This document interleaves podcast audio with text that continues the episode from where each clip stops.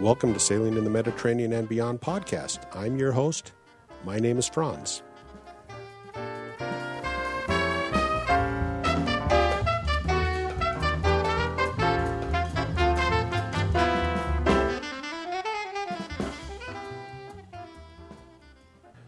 Following the last episode I put out, I got an email from Jonathan Wexler. Jonathan is a fairly common correspondent with me, talking to me about what he's going through in Portugal to get his boat down to Portugal.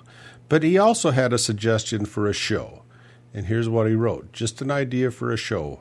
What is the state of marine insurance? What companies actually make an effort to provide coverage? Regions that no one wants to cover? What will limit your ability to buy, experience, value, location, registration, country? How to improve your ability to buy a boat, how to present yourself. And he suggested maybe a person from Pantaenius, progressive or other would be a guest. And then he said, I know it's a changing market and I personally am running into some issues. I applied to a place in the UK and they had an issue with my boat not being a resident, as did an outfit in South Africa. I can only assume others are having the same issues as well. So I forwarded Jonathan's email to Don Spink and Mark Spink of Blue Water Insurance. I used to be insured by Pantaenius until basically Pantaenius threw out every U.S. citizen that they wrote insurance on. So Pantaenius does not write insurance for boats owned by U.S. citizens anymore. So I changed insurance policies and I went back to an agent. And my agent initially was Don Spink, and I went back to him at Blue Water Insurance. So hopefully I can get Don back on to talk about this topic. I think it's a good idea.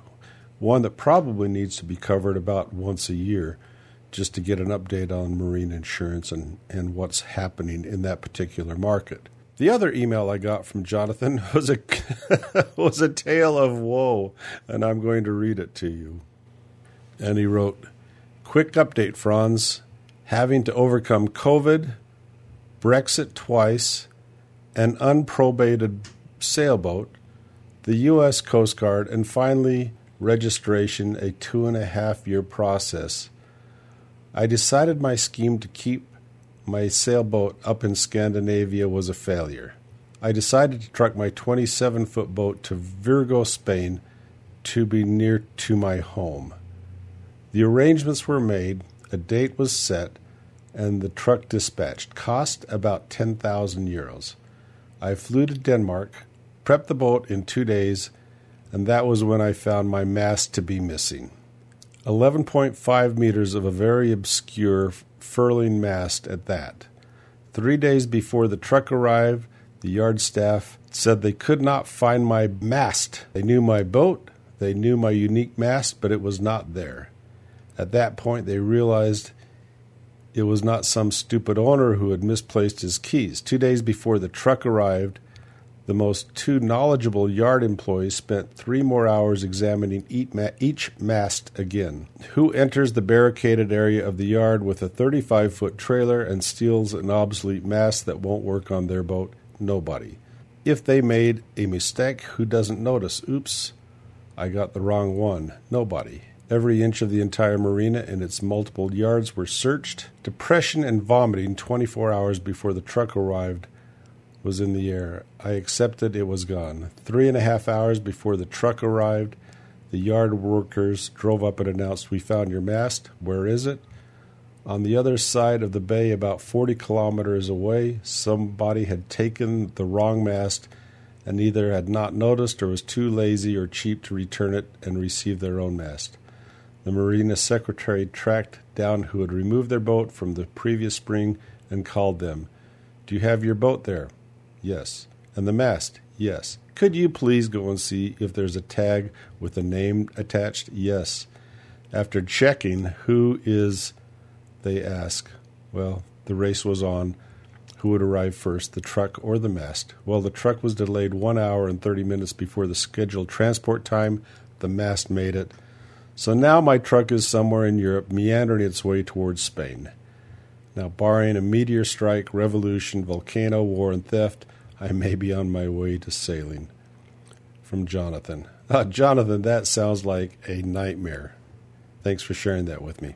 Well, today we have on the podcast Stephen Ladd, who wrote the book Five Year Voyage, exploring Latin America coasts and rivers. We're to. I've got the book in front of me. I'm about halfway through it, but basically, we're going to learn about his adventures on this tiny little boat. But before that interview, let me ask that if you like this podcast, that you become a patron. Either that, becoming a patron and supporting the podcast, or going to the website medsailor.com and buying one of my audio courses for the ASA examinations. I can't teach you to sail a boat with an audio course, but I can teach you the terminology and what you need to understand to pass the written portion of the ASA exams. I have audio lessons for the ASA 101, the 103, and the 104. I've had good reviews on those audio lessons. So if you're trying to prepare for one of the ASA exams, or if you're just a brand new sailor or a wannabe sailor, first start out with the ASA 101. It'll teach you the terminology of sailing, which is so important. All right, let's get on to my interview with Stephen Ladd. I'm on Skype with Stephen Ladd. This is my first time talking to you, Stephen but I was contacted by your publicist, your publicist for your book, and she told me a little bit about your book, and I thought, well, sounds like it'd be somebody interesting to invite to uh, to talk to on the podcast. Now, you just wrote a book called The Five Year Voyage, exploring Latin America coasts and rivers, and you did it in a very, very small sailboat. So, and this is this is your second book. You're you're quite the adventurer. It sounds like. I'm about. I'm. I've got the book in front of me right now, and I'm about halfway through it. Uh, you've just uh, exited out the rivers in Venezuela, and you are actually on the picture I'm seeing. You are right at the equator on Rio Negro or Rio Negro, and um, let's start at the beginning and uh, tell us a little bit about yourself and you and your wife and where you're located and what you do for a living. Okay. I live in Bremerton, Washington. That's where there's a big naval shipyard. Not that that has to do with anything. And but I have lived here all my life and I live here with my wife and two sons. Um, I just happen to have been adventurous and interested in, in exploration all my life and so it's probably best for me to go somewhat chronologically and mention the three year voyage first. Three years in a 12 foot boat is the book about it. And in addition to being adventurous, I'm a minimalist. And so my boats tend to be small just because I like things that are kind of small and manageable. And um, my three years in a 12 foot boat was in a boat of my own design and construction, light enough to pull it out of the water, like up onto the beach by myself at night, to spend the evening sleeping in my boat because it does have a cabin, an enclosed cabin, but at only 250 pounds, I can drag it out of the water. And that that voyage took me down to and through South America and back again to U.S. waters. And then I met my wife subsequently. She it was really her idea. She said, "Let's go on a trip, kind of like what you did. I'll go with you." And we we got ourselves a boat suitable for two, a little bit bigger to fit two, but otherwise a similar traveling strategy, which is sailing, rowing, and then later in the voyage we picked up a small outboard motor. And uh, there's there's the basics of it. Let me respond to questions you might have. Yeah. Now, are you a physical therapist? No. Okay. Somewhere I saw I saw something that said PT for some reason. I thought in your title, but maybe that was wrong. Maybe that was somebody else. No, I'm a I'm a city planner. Ah, okay, okay. Maybe it was CP. anyway, I don't know. Talk to me about this boat that you. Um, well, tell tell us about the first boat you built. You did you build it yourself, or did you just design it yourself? How was that boat? That boat, yeah, it it's a it's a it's an interesting story. That that boat, I I decided to, you know, be a boater. I I wasn't born a boater particularly. I didn't have that much exposure to that in my early years. It's just something I picked up in my early adulthood, in my in my twenties, and I decided to build a sailboat and sail around the world. Typical kind of dream. And I decided to design my own boat. I decided to just kind of take everything from scratch. I designed a boat that would be 30 feet long, but then, um, due to some crazy new ideas, I scaled it down to 12 feet long, and it's a cold molded hull, you know, mm-hmm. uh, a very light wooden structure. The masts are portions of windsurfer masts, so also very light and no standing rigging. You just stick the masts into sockets, and the sails are simple little triangular sails that are boomed with a sprit boom. And there's no jib or anything. It's just two triangular sails, the the main and the and the mizzen, which is a yawl, and long oars, so a good rower, but not a sliding seat. And um, the the types of equipment are typical of what you would use in a backpacking trip more than anything else. That is like the cooking equipment and so forth. You're able to carry some, maybe a week's worth of supplies, but it's meant to um, travel along coastlines, island to island, and and on rivers, especially if you're going down river. I had no motor for that boat, so it would have been hard to go up a river. So that was the first boat. Did did you have it made for you? You say it was a cold molded hull. Did you do it yourself? No, I made it. Oh, okay. I designed it and made it. I from the very first line, pencil line on paper. I just read everything I could about naval architecture. I, I did it a, a very traditional way of checking all the all the you know the metrics of prismatic coefficient and so on and so forth. What what kind of wood did you use for the skin? Douglas fir. Oh, okay. And they were eighth inch veneers, only two eighth inch veneers. So the total thickness is quarter inch um, in a uh, 45 degree by 45 degree pattern. You know, mm-hmm. both of them are diagonal, so you call it double diagonal.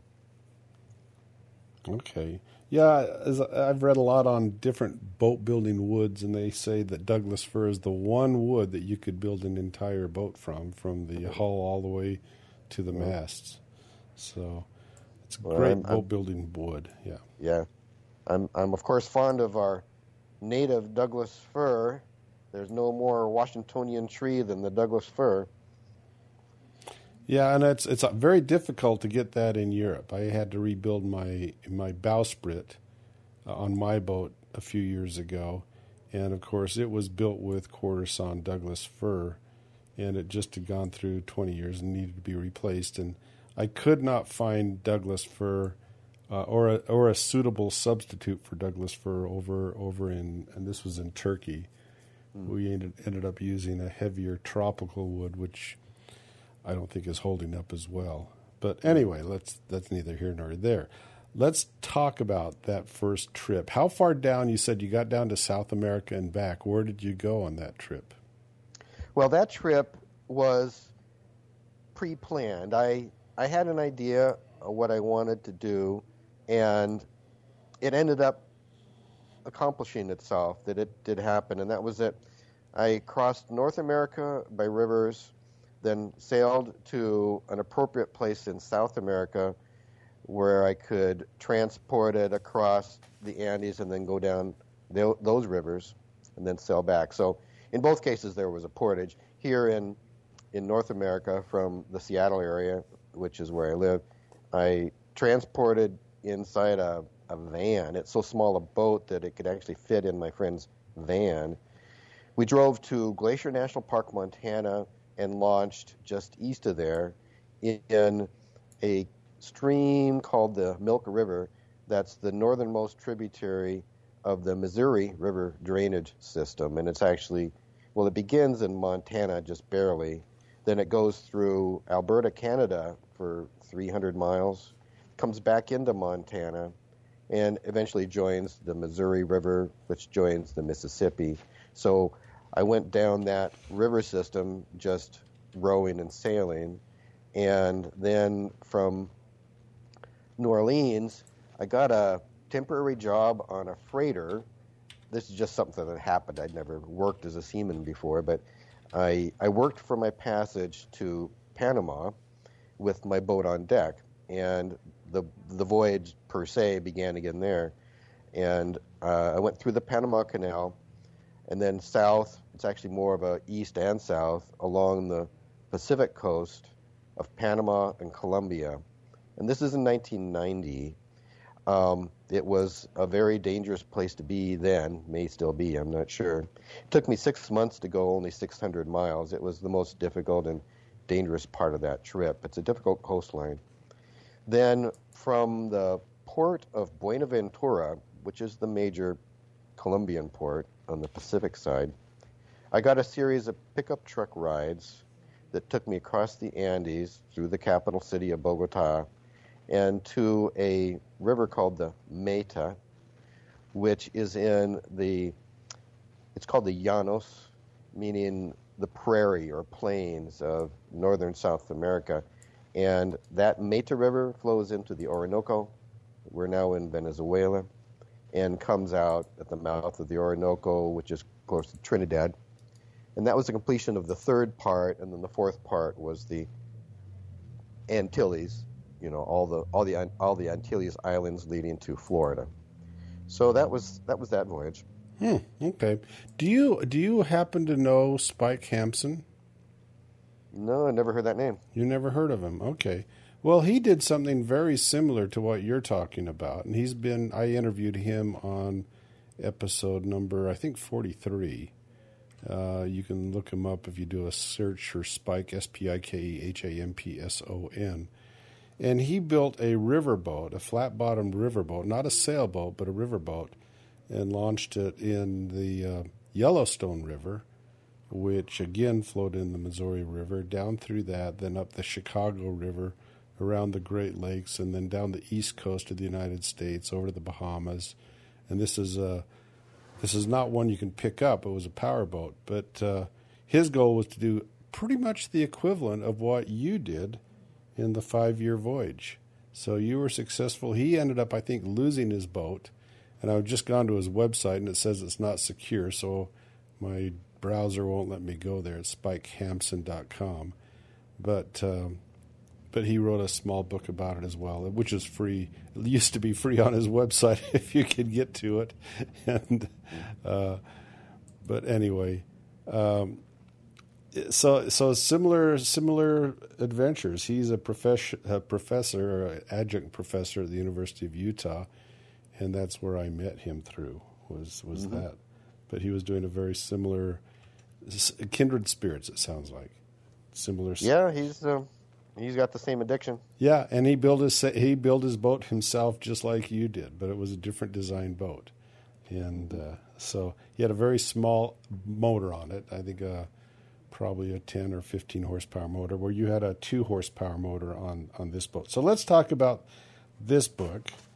And first of all, give us the overall voyage, and then we're going to start going section by section, and we will go as far as we can get in about an hour. And if I need to get you back again, then we'll try to schedule another interview if that's okay with you.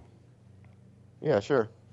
Well, so after that first voyage, um, a good 18 years, 20 years go by, and and Annette, who became my wife, it was more her idea to go on an adventure similar to what I had done before I'd met her, and um, she was a very enthusiastic and uh, willing participant from day one till the final day, and but in this case, it was not feasible to have a boat that we could drag up on the beach. In order to have a similar level of accommodation, we needed a little bit bigger boat. that was going to be a little too heavy for that.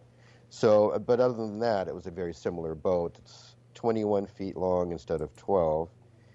About the same draft, still only about six or seven inches uh, of draft in the boat. So it's a flat bottomed boat. And it has a, a enclosed cabin so as to make it better rescuable in case of capsize. And of course, to keep out mosquitoes and rain. And um, it also was a sailboat and also two masted and also freestanding rigging. This is the Sea Pearl 21 is what we got. It's a boat built until recently. They don't build them anymore, but built in Florida. And it's a freestanding rig that has a very ingenious reefing system. You just you just rotate the masts in their sockets, and as you rotate the masts just with your hands, the sail gets one wrap, then two wraps, and three wraps, and those are all reefs. So it's reefing in a vertical rolling system. And uh, for the first two of five years, we had no motor, but then we did get the Honda two horse outboard motor. And uh, the, the voyage in that case was not pre planned, it evolved. We began only wanting to explore the Western Caribbean. But then we got that two horsepower Honda in order to go easterly along the Caribbean coasts of Colombia and Venezuela during the winter time, you know, when the when the trade winds are strong, and found it to be so handy and so economical in its in its fuel usage that we decided to continue into the continent of South America, and we went up the Orinoco River, and which I had been on on the previous voyage, but we continued all the way up to something that I knew existed, but until I saw it with my own eyes, it was almost hard to believe, and that's that the the Orinoco River, in, in coming from its source mountains, and this is high in the Amazonia region of southern Venezuela. Part of it splits off and becomes a headwaters of the Rio Negro, which is a tributary of the of the Amazon. So we were able to to navigate continuously. We just turned right, and now we're going downstream on this other. You would call it a tribute distributary as opposed to a tributary river, and that is now the most remote part of South America. Uh, there are days at a time when you travel for a whole day and a whole another day. You never see another human being. You never see a house. You never see a boat. It is just pure jungle. And we are creating our own maps. I'm not saying that we're the first people ever there by, by any means, nor that it's not mapped, but it's not mapped in the navigational sense. There's nobody that has maps that tell you that are for navigating purposes. They're just like geographic maps that you might find. And we, we, we created our own maps by going on to the internet, and of course we have no con- we have no um, communications or internet access during the course of the voyage.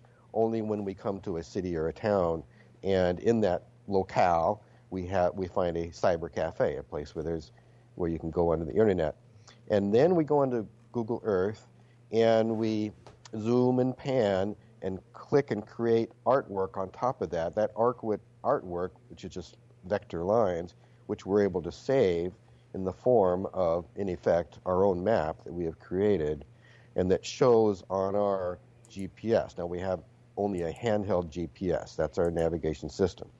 Everything's very simple. We have no electronics that are uh, in the conventional sense of like connected to your battery. We just have a, a handheld GPS. We had a we had a laptop computer.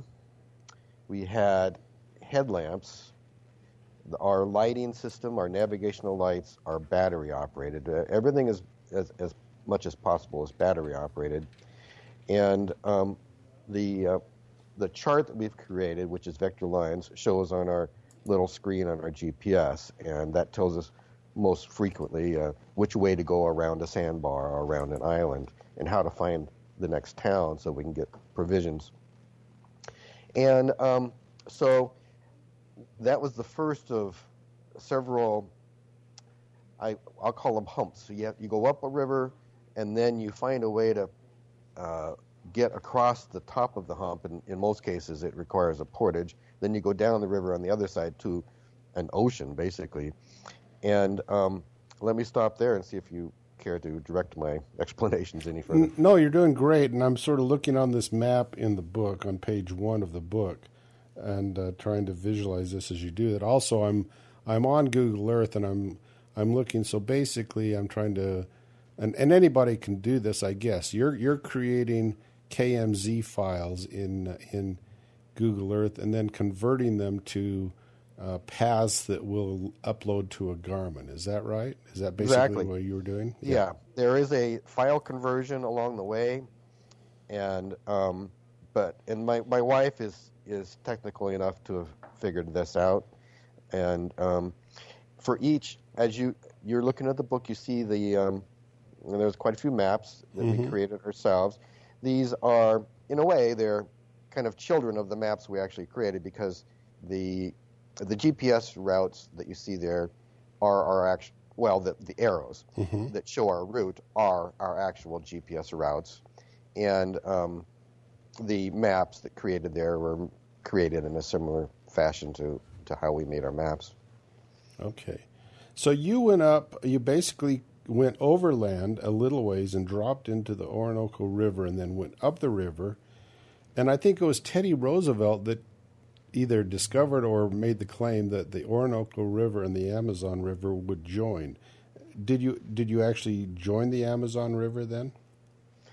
Yeah, when we went up the Orinoco and then took off onto that distributary, which is called the Casiquiare, it is a it flows into the Negro, which flows into the Amazon.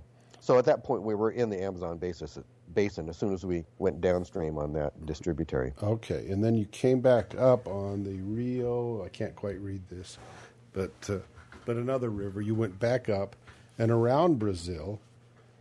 Yeah, yeah. We went we went on our southerly trajectory, kind of right through the middle of the continent. The which is odd because the Amazon flows from west to east, but we went from north to south, cutting across the grain of, of the flow of the river there. And but then in the more southerly portion of South America, we were in different systems of rivers. There's the Paraguay, the Paraná, those rivers took us to Argentina in its capital, Buenos Aires. And we went to Montevideo, the capital of Uruguay. And then to come back was a different set of rivers, and it was another hump. We went up the Uruguay, the Paraná, Paranaíba, and some smaller rivers. That took us to the headwaters beyond which one can only get a ride, you know, a transport. Mm-hmm. And we got a total of 13 portages or transports in South America from as short as one mile to as long as 300 miles. And we just arranged those on the spot, talking to people who have trucks and pickup trucks. It's either on a flatbed or, in one case, just actually sticking up over the cab of a pickup truck, or a little bit more frequently on some kind of a trailer. And um, so we got to the other side of that hump, and it was a, a major but very not well known river called the Araguaia that took us north again into the Amazon basin again.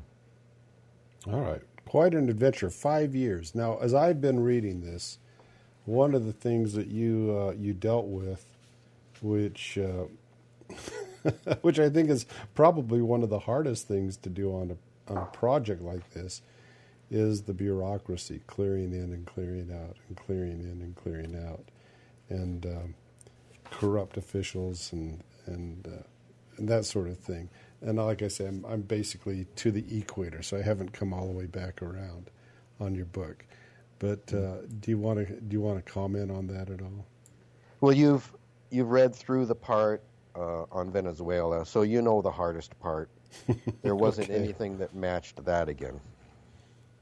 All right. But um, it, it's worth my pointing out, I suppose, that with with my first voyage and then, and then this voyage, I I and then our policy was always to do all the steps, to just be infinitely patient and get all permits that are applicable.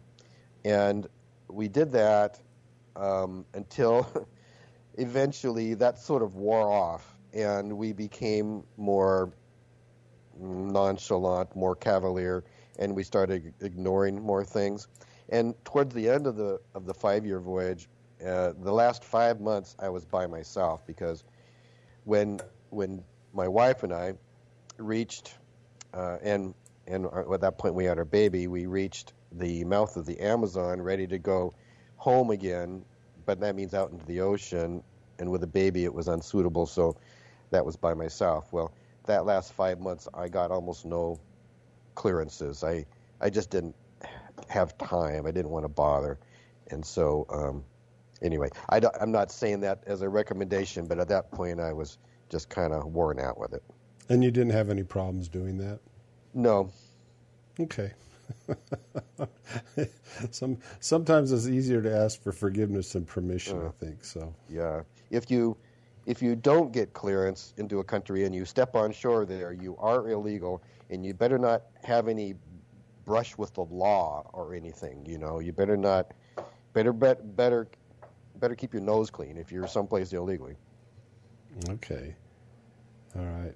So let's talk about uh, your your first leg of the trip, and basically where you left Florida, and you went down through, I guess through through Marathon and out to the Keys, and then you hop over to the Bahamas. Now that that that island you went to, I never knew even existed until reading your book. So talk to me how you actually were able to visit Cuba, even though Americans are not allowed to visit Cuba. Mm-hmm. Well, I had visited it in the 1990 to 1993 voyage as well. So I knew that I could go there and we um, both my experiences with Cuba were sort of satisfactory with certain flaws.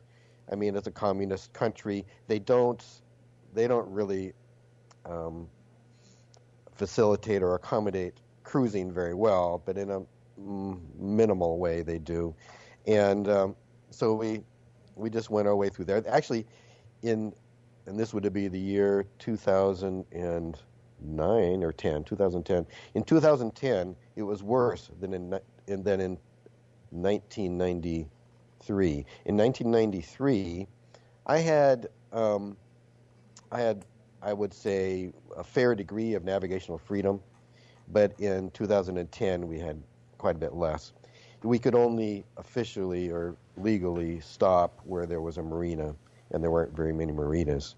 But uh, that was no major deal. We got ourselves through Cuba and uh, made the crossing across the Yucatan Passage to basically it's Isla Mujeres, you know, Cancun, and um, so that was that's another major. You know, for a boat this size, the 21 foot boat that is quite light, it weighs about fully loaded, it's about a thousand or 1,200 pounds. Um, that's a light boat, you know, flat bottom to make that crossing. So it's the passages that are the are sort of difficult, uh, but mostly we're we're we're going along coastlines. Okay, and I'm looking. You made one big, and I just measured this out on on Google Earth, about a 72 mile nautical mile passage from Marathon out to Sal Cay or Cay yes. Sal. Yeah, that island I stopped at on both of my voyages, and it's part of the Bahamas, but it's actually a different bank. If you look at the Bahamas, the the, bah- the Bahamas Bank as a bank, that's where most of the Bahamas are. But this is a different bank, what's in the country of the Bahamas, but it's called the, um, I guess it's called the Cal Sal K Bank. Or Cay Sal is what it looks says on Google Earth, but that, yeah. that, could be backwards for all I know. Sal as in salt. Uh-huh. And it's it's it's a it's it's similar, but it's just a separate bank. And for some reason, not visit. Well, it only has that one island, and um, except for some rocks, and that island is not a. Well, it's I'm not sure what it's it's it's the only people there are some um, Bahamas uh, naval personnel.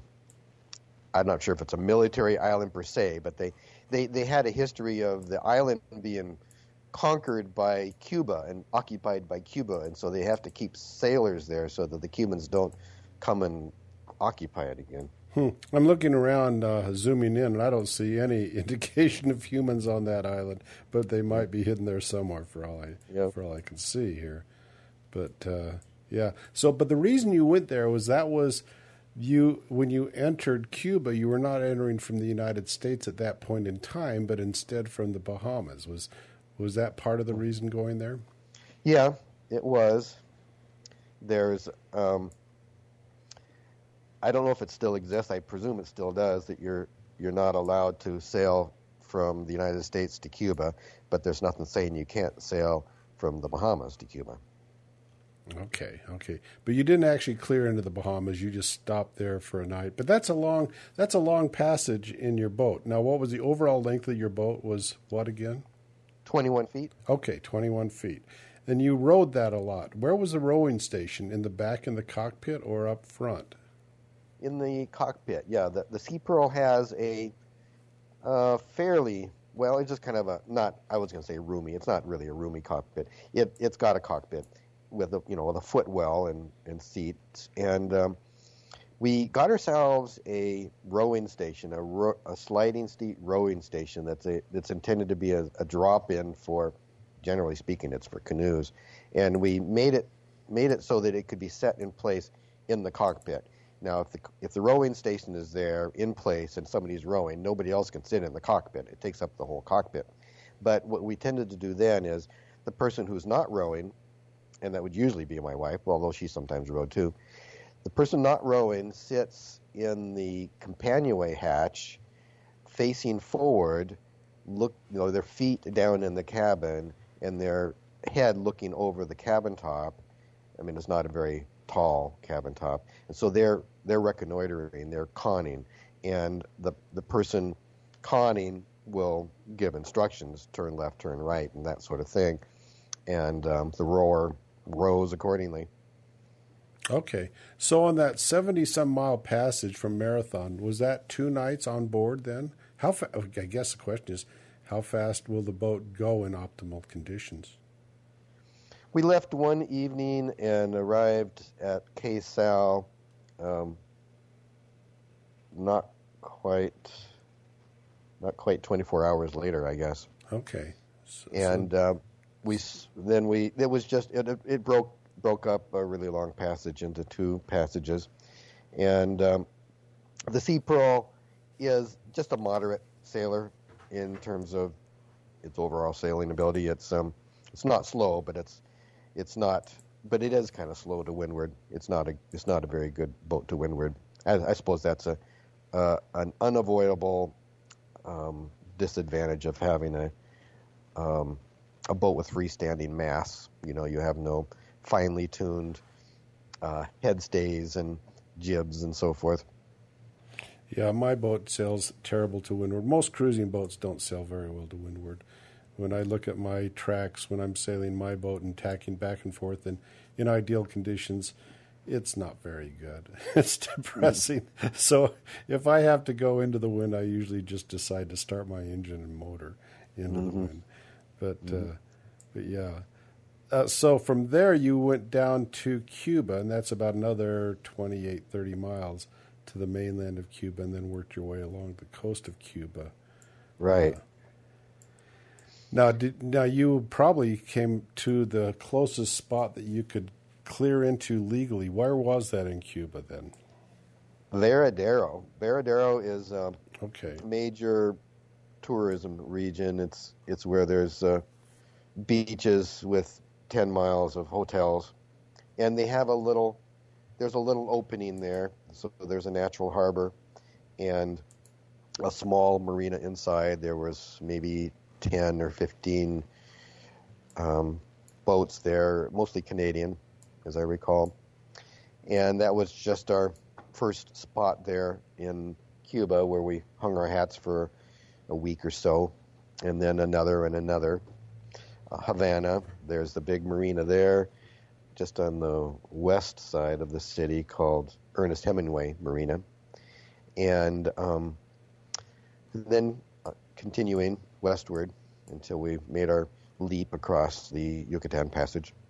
How was that passage? That was a pretty difficult passage from from Cuba to to Mexico. Then, or would Well, it's similar to the Florida Straits in that it's you know it's the same current. It's the Gulf it's the Gulf Stream, and it's flowing at about three knots.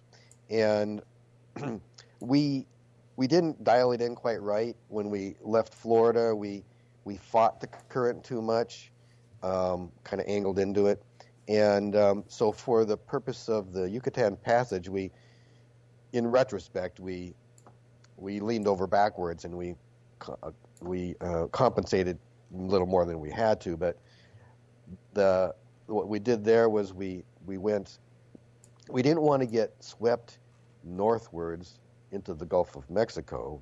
So before entering the, the current, we went, mm, I guess that'd be south or southwest, like an extra 100 miles or 150 miles, so that when we did get into the current, it would be entirely in our favor.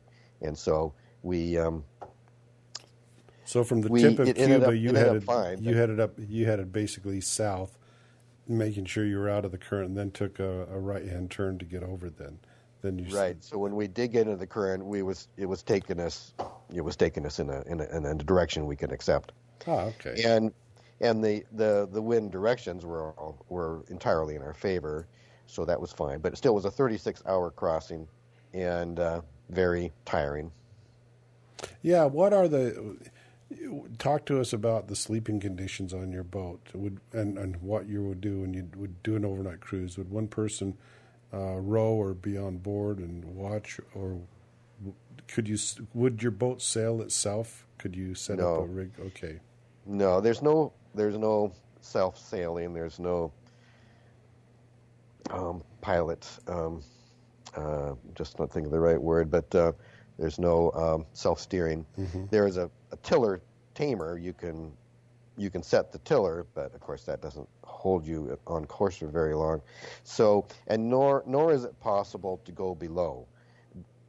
Going below, there's just a little space in there anyway, and it's not it's just not proper practice because boats like this they're unballasted they can always capsize quite easily and if the if the hatches are all shut and they are shut that's the number one thing to understand and uh, and dealing with boats like this is that all this is possible only if you have hatch discipline at all times and um, so if you do capsize you'll be able to get that boat right side up again if all the hatches are shut, but it, it not immediately. You you may be, you know, mass horizontally in the water for a while until you can um, get the right leverage, and it, you're doing it with your body strength. You know, it's not self-righting, but allows crew right. And this is the same for both of these boats, the 12-foot boat and the 21-foot boat.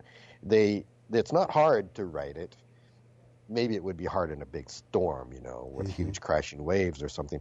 But um, you'll get yourself uh, standing in the right way, holding on to a rope like your sheet or something, or maybe standing on a lee board when it's pivoted in the downward direction, and then you can make that boat come up again. But you don't want to be the person inside the cabin while all this happened. Plus, you you wouldn't have any ventilation for that person in there. So um, you just neither of you go go below, and it's not really possible to sleep just sitting, um, you know, just kind of scrunched up on the deck or something. So there might be a little bit of a cat nap if you're if you're able to um, sleep in such a condition, uh, or you just stay awake until you get there. okay so you have a wife that's a rarity for do, for doing this sort of thing that's pretty uncomfortable conditions for her to put up with and that's a that's a rare woman i think Yeah, it's a really interesting case with her because she, I wouldn't say she is a boater. She didn't particularly love sailing. She's just an adventurous person. She's very small. She's she was not a big strong rower. She's not big enough or strong enough for that.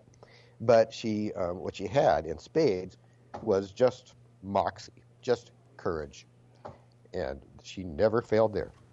So she was able to go through the scariest, most trying situations without, you know, quailing, without whining, without ever being the one to say I give up or anything like that. All right.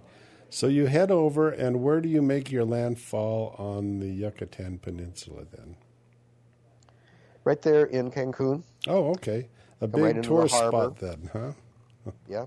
Um, we came there and then went over to Isla Mujeres and spent probably three weeks there. All right. And then you work your way down to Belize. Was the crossing was a was the bureaucracy from Mexico to Belize fairly straightforward then? That one's no no particular problem at all. Okay. And uh, you worked your way down through Belize, and I think I've actually visited the island that you uh, you stayed at. There's a I went out. I visited Belize quite a while ago, and uh, I was looking at Google Google Maps while I was doing this. Google Earth is better, but on my iPad I have Google Maps. And uh, and you got married in Belize, is that correct? Yeah, and the island you're thinking of is Caye Caulker. Yeah, At least yeah. that's where we got married, Mm-hmm. and it's a pretty popular place. So you may have been there. Yeah, it was just a ferry ride out from uh, from Belize City. So, Mhm. okay. And you worked your way down. Did you do any scuba diving? You just did a lot of snorkeling in Belize.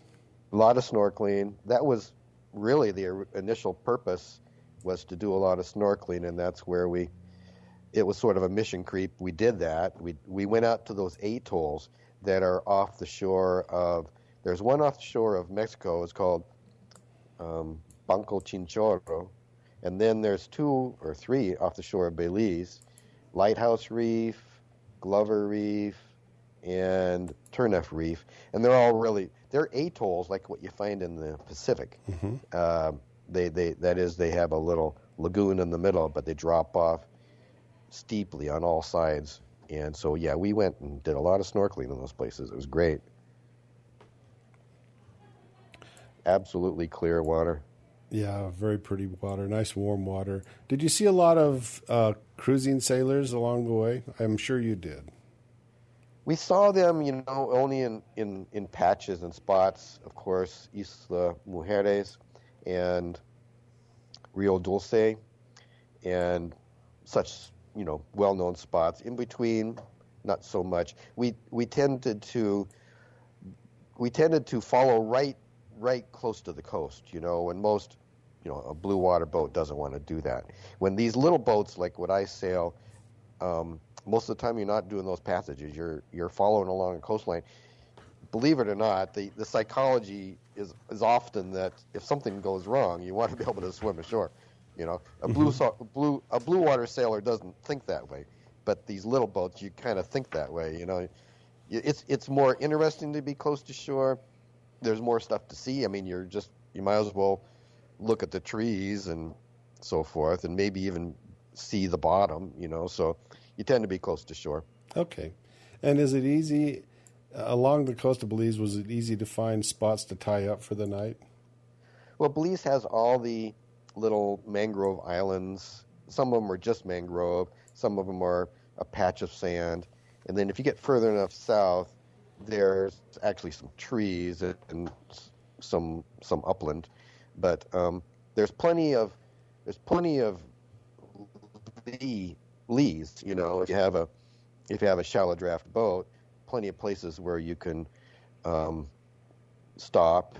Uh, anchor or don't even need to anchor necessarily. You can tie to something like mangrove. But the problem in Belize, and we were there in the summertime, is that it's so hot and there's so many bugs and the uh, the weather is so stormy. It's just so hot that there's lightning storms every night, and then these winds spring up. That uh, it is it is difficult uh, because you're you're not able to find a way in which to be in calm water and at the same time far enough away from the bugs. So that was difficult actually. Okay. So you were there during the hurricane season then? Yeah, we were, and that's just something where if you have um, a boat that's light enough to go where we, I mean, I don't know how, I, I can't say it's entirely safe, but you, if a hurricane came up, you'd have some notice, I guess, Mm-hmm. and you'd be able to pull it into the mangrove or with with with only two people besides ourselves, we could pull it up, you know, anywhere on a up a beach, for example. So that's the idea uh, as to why one proceeds even in the hurricane season, as we did. Yeah, you went up Rio Dolce um, when you when you went through Belize. You left and went into uh, I guess it was is it Nicaragua is the next country down then? It's Belize, Guatemala, Honduras. Oh, okay. So Guatemala then, Guatemala, and then uh, yeah, Nicaragua, Honduras. Nicaragua is south of Honduras. Okay, I'm just zooming out so I can actually see the names. But Rio Dolce is well known as a hurricane hole for sailors. So when you were there, I zoomed in in particular to look at where you were, uh, where you pulled your boat out of the water, and that was a fairly. Is it that? No, it was the next one over that you did, but you didn't pull your boat out of the water in Rio Dolce. It was the next uh, next place down, the next country down in uh, in Honduras, Honduras. right? Yeah. Yeah, La Ceiba. La Ceiba, yeah. And I zoomed in on that marina, and it's got a long, a large uh, standing, hard standing area as well, which uh, is what I'm always looking for for my boat when I leave my boat.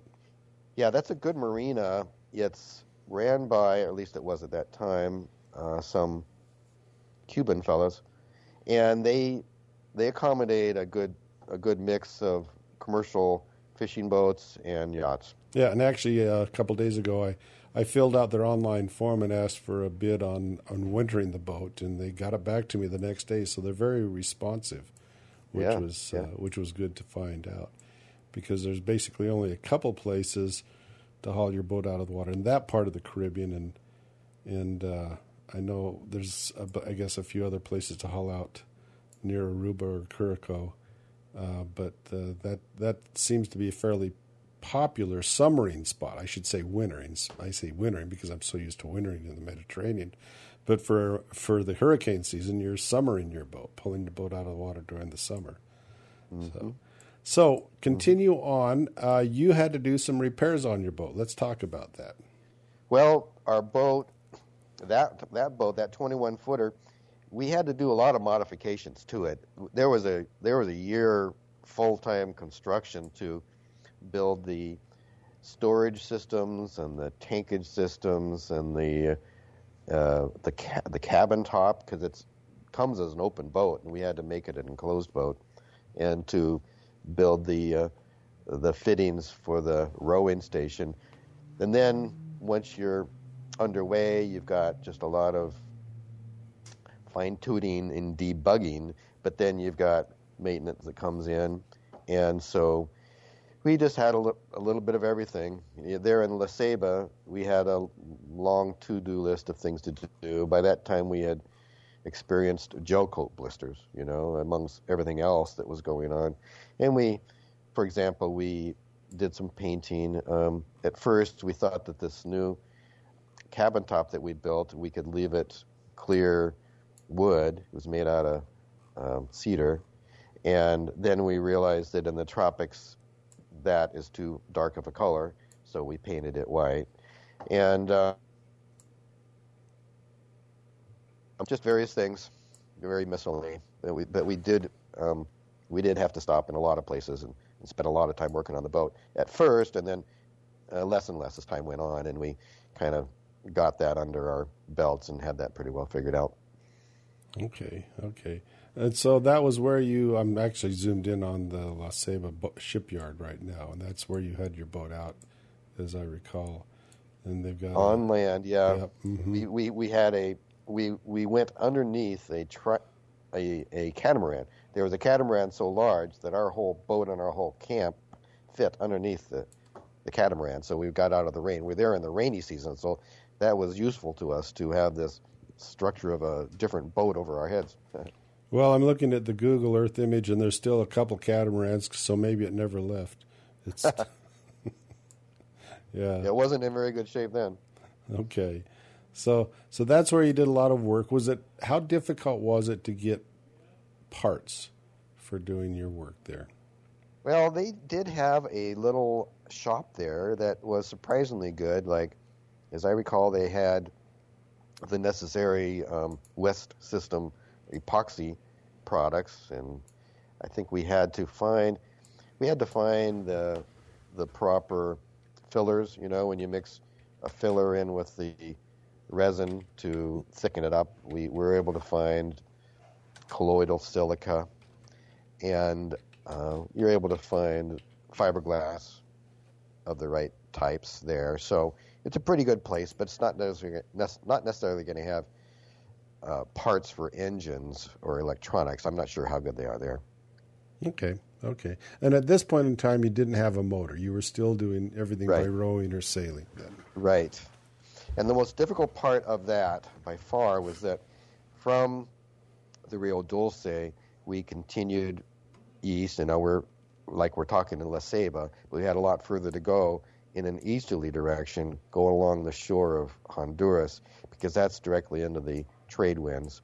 And the the shore of Honduras is a regular coastline, fairly straight, with few harbors, and so we can't go very far in a day, and because it's into the wind and against the current, and we don't have enough harbors to to stop at. So we're having to do other things, uh, go overnight or start really early, like start when it's 3 a.m. and hope to get where we want to go before the sun goes down.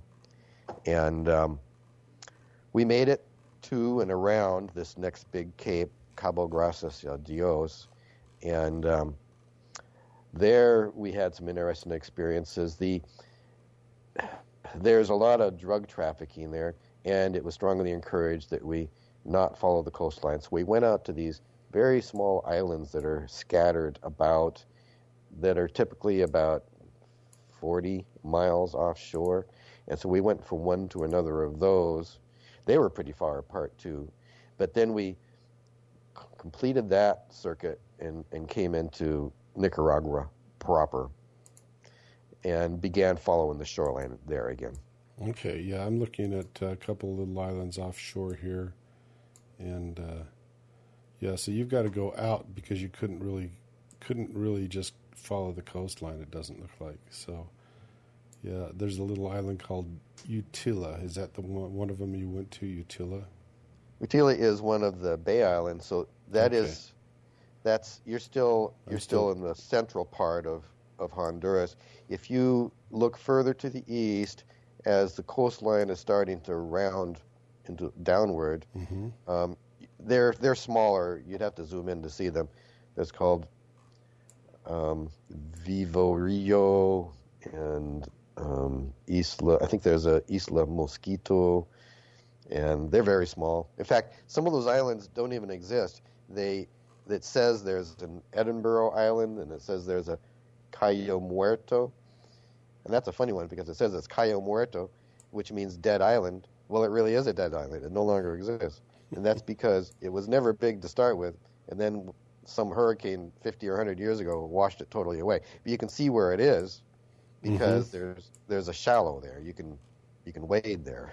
okay.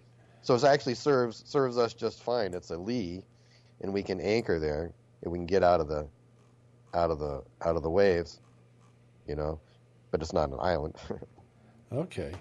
So that was probably one of your more difficult blue water passages to get around Honduras then. Yes. Yes, and then coming into the um, that town there is Puerto Cabello, Puerto Cabellos, Puerto Cabello, I believe it is. No, Puerto Cabezas. Um, we that's that's in the that whole experience was in the wintertime. And so there was um, northers, norteños. The, the storms are winds coming from the north. And we, we experienced two of those storms, and, and they were not pleasant. Hmm. Okay, okay. I can't imagine how tough it must be in a small boat like that. And uh, it, it, it, you've got a serious sense of adventure to do that then. very unpleasant. Yeah, to to spend the night unable to sleep and um, just um, in the darkness and the breaking waves. Yeah, yeah. Now, was it in uh, Honduras or Nicaragua where where you were attacked? That was. Oh no, actually, I take it back. It was in Costa Rica. Yeah. Mm-hmm. Yeah. So, did you have any real problems in Nicaragua other than bureaucracy? No, not really. We we followed the coastline, which cruisers don't generally do. It's got a bad enough reputation that that were there were no other yachts visible in Nicaragua. None of them. There was the city of the port, harbor city of Bluefields, that's of some size, but nobody comes into there. And um, but it was beautiful. We had uh, no further problems other than uh, some some um, bureaucracy problems. Basically, a, a bribe extracted from us in that first place we came in, and um, then the next country is is Costa Rica. And Costa Rica's Costa- got a reputation as a as a place you want to go visit, but it didn't turn out to be that way so much for you, did it? No, I think that um, Americans think of Costa when they think of Costa Rica, they think of those parts of Costa Rica that Americans go to, which tend to be the highlands. Mm-hmm. And um, we were right in Puerto Limon, right on the Caribbean coast, and um, that's not a very um, savory area. There's really poor slums, and there's there's extremes there's extremes of poverty there. People like we we stayed in a, um, basically it was an estuary. We needed to find um, uh, refuge to sleep in, and so we slept. We went into an estuary there that is um, a slum of Puerto Limon, and um, it was not a nice place. And that's the area where we got um, mugged. We had it was we were going for a walk there in the vicinity of Puerto Limon, and uh, we were mugged by teenagers, teenage boys that snuck up behind us with knives and rocks, and I, I was quickly overpowered. But my wife, I guess they figured my my wife would be easy easier to attack. So there was only one person on her, whereas there were two people on me. But she actually fought harder and longer, and it took them longer to subdue her. Uh, but eventually, well, it didn't take long before they, they, they took what we had. Yeah, I'm looking at uh, Puerto Limon, and it looks like that estuary you're talking about is uh, the approach from the east into a, basically an estuary, but it's it's surrounded by by slums, by houses on both sides. So it's not like a, a, a, swamp with no people. It's got people everywhere. It looks like right. It's it's a heavily populated swamp, is what it is. Yeah. Okay. And it looks like it dead ends right at the very end, so you couldn't go any farther to uh, to find any sanctuary. It doesn't look like. Yeah. yeah, that's right. Yeah, the people there, just as an aside, they the poor people tend to be Nicaraguans. When when the war was occurring, it was kind of a civil war in in Nicaragua. They they the refugees went to Costa Rica, and so it's almost like a refugee camp for Nicaraguans there. Hmm. Okay. Okay. So, did you need to stay in there for any particular length of time? Were you in Limon to do repairs? Were you there just to do bureaucracy? How long did you need to stay there? We found a place to leave the boat safely that was a like a little secure compound, and we left it for a week. Really, to take a vacation from our trip, we went to the capital city, which is I can never remember if that's San Juan or San Jose. I think it's San Jose, is the capital of the Costa Rica. We just took a bus there got a hotel room there. San Jose. I, I, had to zoom out far enough to see it. So San Jose. Yes. Right. Okay. We went to San Jose just to experience an upland, you know, a city mm-hmm. in you know situation where the where the climate's not as hot, and um, just sort of relax a little bit there. Okay, so that was a vacation for you then. That was a vacation, yes. yeah, and then you had to get back on the grind and continue to you'd continue your adventure as opposed to vacation. Yeah. Then. So Yeah, and this, and then um, we had the very nest experience was one of the most interesting ones. Which you, it's to my advantage. You've read the book, so you know know about it. It's the Rio San Juan, and um, that was an interesting experience. We we oft we want to f- find a refuge refuge, and there aren't enough, so we we go to where they th- we think there is one, but then the the swells are too big. When the swells are big, that means that you know this is a lee shore. The the trade winds are blowing directly onto land, and those swells, if big, like eight feet tall, is plenty big enough to make a huge surf. And you want to go up that river mouth. Well, sorry, you know that river mouth is blocked by surf. And uh, we found a way in there um, and had an interesting experience there at the mouth of the Rio San Juan. Um, but it involved getting assistance where we where somebody came out and took us under tow uh, in order to find that sort of secret, mysterious passageway where it is possible, if you know what you're doing, to get through the surf and into the river. And then we stayed a few days, and then the same thing coming back out. Somebody had to tow us out. We couldn't have done it by ourselves. It was just they were towing us out through breaking waves, you know, straight into the waves. So And, let's um, describe this. So you're you're out there and you're getting bashed by these breaking waves. You're on a lee shore. You throw out your anchor, and before the anchor can bite, you're really right in the uh, right in almost where it's breaking all the time. And you jump overboard and swim to shore, leaving your wife on board, and run up to a bunch of fishermen and say, "I'll give you fifteen dollars to come out and tow me in." Right? Is that I am I Oh, correct? that's that's correct, but uh, you're in the wrong location. Oh, I'm in the wrong one. That'll okay. happen, yes, but not, not, not yet. That's in Colombia. Oh, okay, okay. So that was the story I remembered, but uh, Well, we can go straight to that. That's a good story.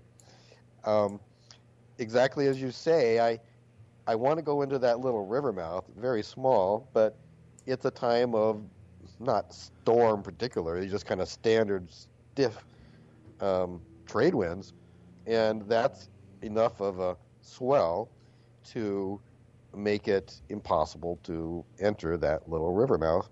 And I was uh, under power with my two horse hor- uh, Honda because by this point in time we had bought that little two horse outboard now that was and bought in Panama, wasn't it? Panama, Right. Panama City. Okay. And because from there, you have to go straight east, east in Panamanian waters, and then Colombian waters, and Venezuelan waters. And uh, so, where you to, where you the case you brought up there was an example of uh, we need to get.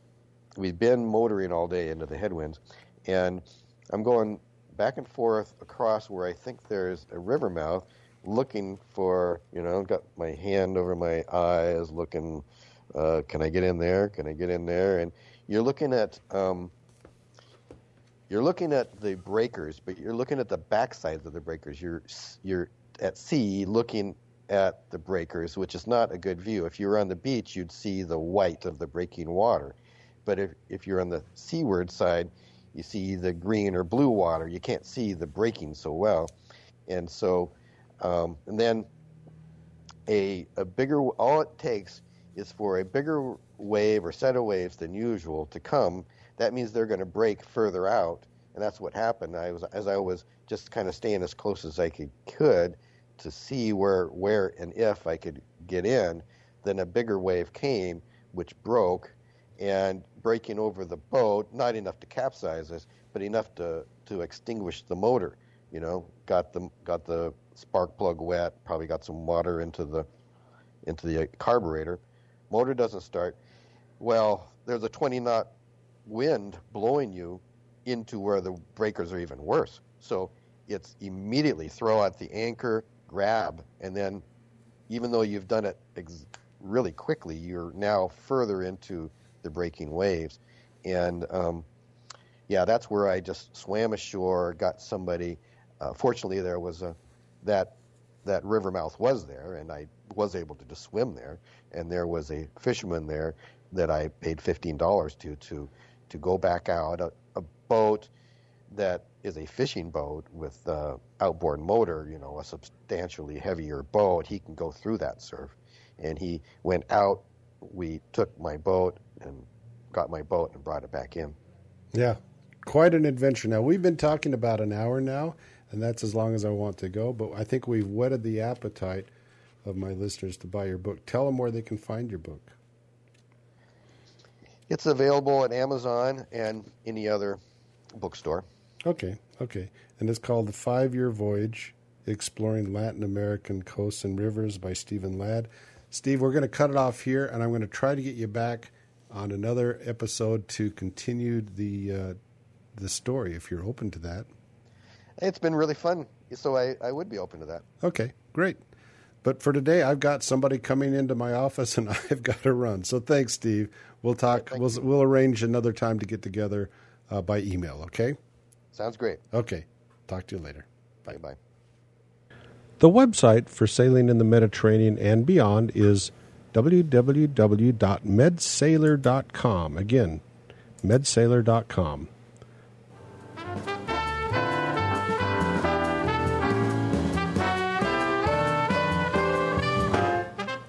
Life is short. In the end, all that really matters is the memories you make. So make a few. Go sailing.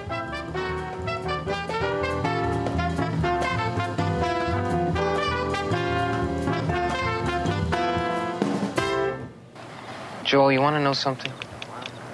What? Every now and then, say what the f- What the fuck gives you freedom? Freedom brings opportunity. Opportunity makes your future. If you can't say it, you can't do it.